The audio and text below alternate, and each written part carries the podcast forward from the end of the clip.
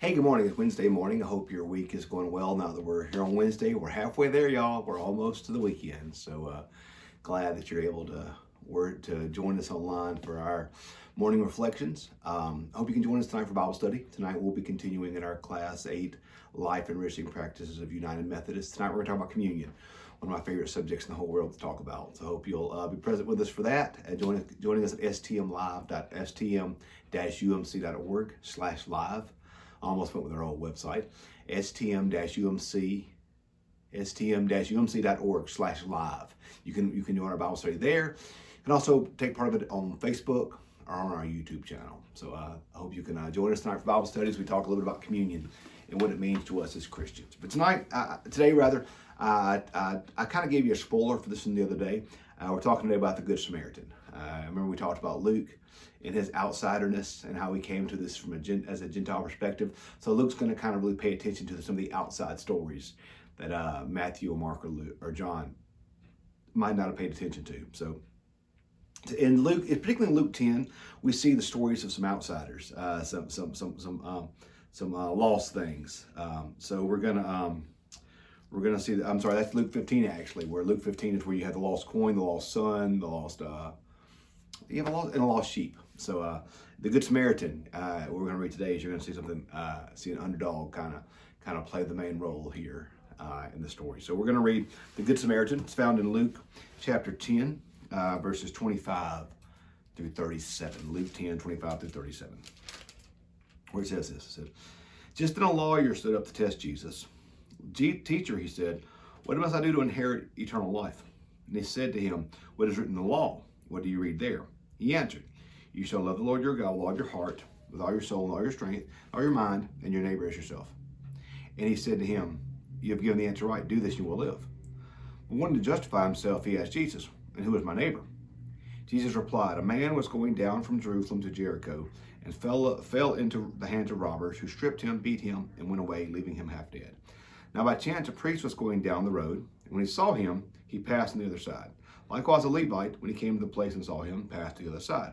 But the Samaritan, while traveling, came near him, and when he saw him, he was moved with pity. He went to him and bandaged his wounds, having poured on oil and wine on them. Then he put him on his own animal, brought him to an inn, and took care of him. The next day he took out two denarii, gave them to the innkeeper, and said, Take care of him. When I come back, I will repay you whatever more you spend. Which of these three do you think was a neighbor to the one to the man who fell in the hands of robbers? He said, The one who showed him mercy. Jesus said, Go and do likewise. There's a lot going on in this passage, a lot going on in this story. Um, but real quick, I want to talk about we have we have taken the concept of a Samaritan, and I don't think we really truly think about I mean, I don't, I don't, I, it, it, would not be hyperbolic to say for the Jewish audience that Jesus was teaching right now, in our context, this would be the story of the good Muslim.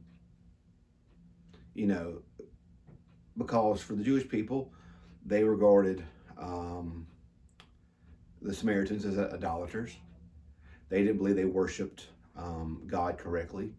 Um, they would because the Samaritans were the were the were the, were the descendants of um, of the Jews who were left when Assyria conquered the northern kingdom, and they intermarried with Gentiles, and the Samaritans were their children, and they worship they they worship they did not worship God, they did not come down the temple.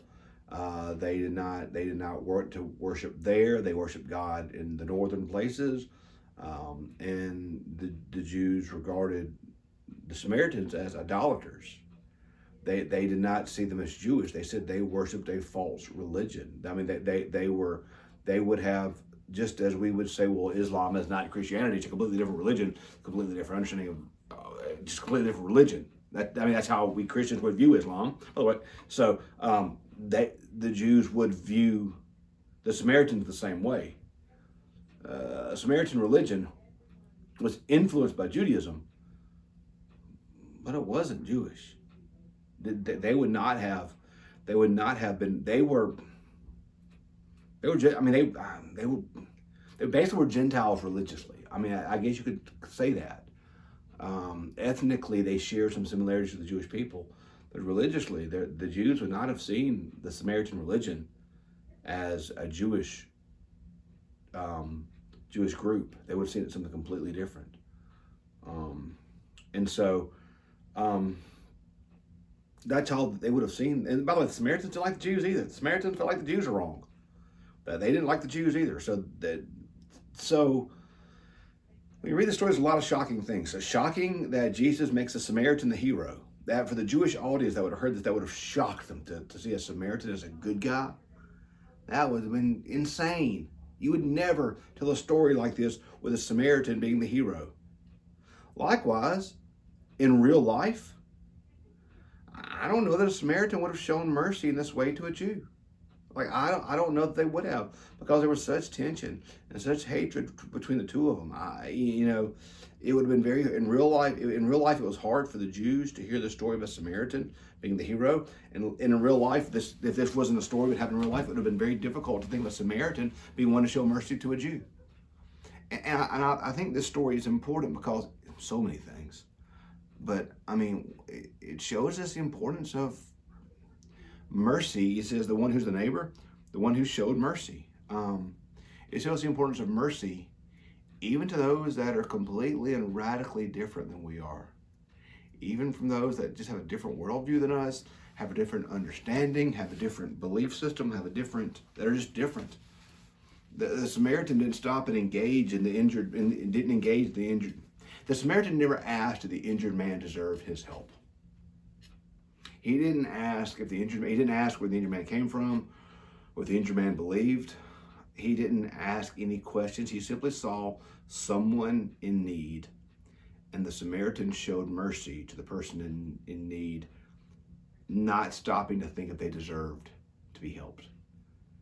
Because mercy is not something that even thinks in terms of worth.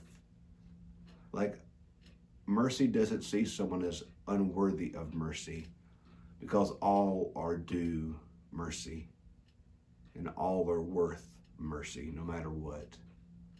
No matter what. So we see here that um, it, it would have been so shocking for the audience in Jesus' day to hear the Samaritan being seen as the good, the good guy in the story. Which of these three do you think was the neighbor to the man who fell in the hands of the robbers? In other words, to the man injured, who was his neighbor? Well, the one who showed mercy. Jesus said, "Go and do like go and do likewise." We have a lot of division in our world now, a lot of discord, a lot of hate, a lot of fussing, and our world's going to whisper to us that we need to continue. We need to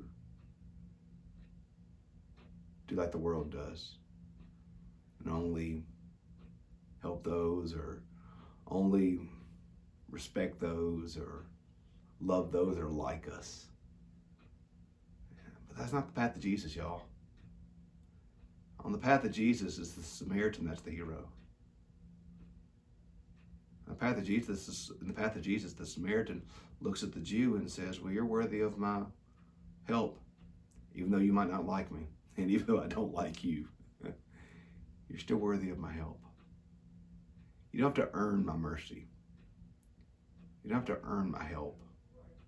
You don't have to, you don't have to earn my love, respect. You simply just have to be present, be there, be born, be alive. And you're worthy of help. So today, in a world full of division, in a world full of discord and hatred and violence and all this type of stuff, let's be like the Good Samaritan. Let's help those who need help. Let's not stop to ask if they deserve it or if they're worthy. Let's be good neighbors. Let's do like Jesus says. Let's go forth and do the same. Let's show mercy. So today, let's be a good neighbor. Let's help those in need.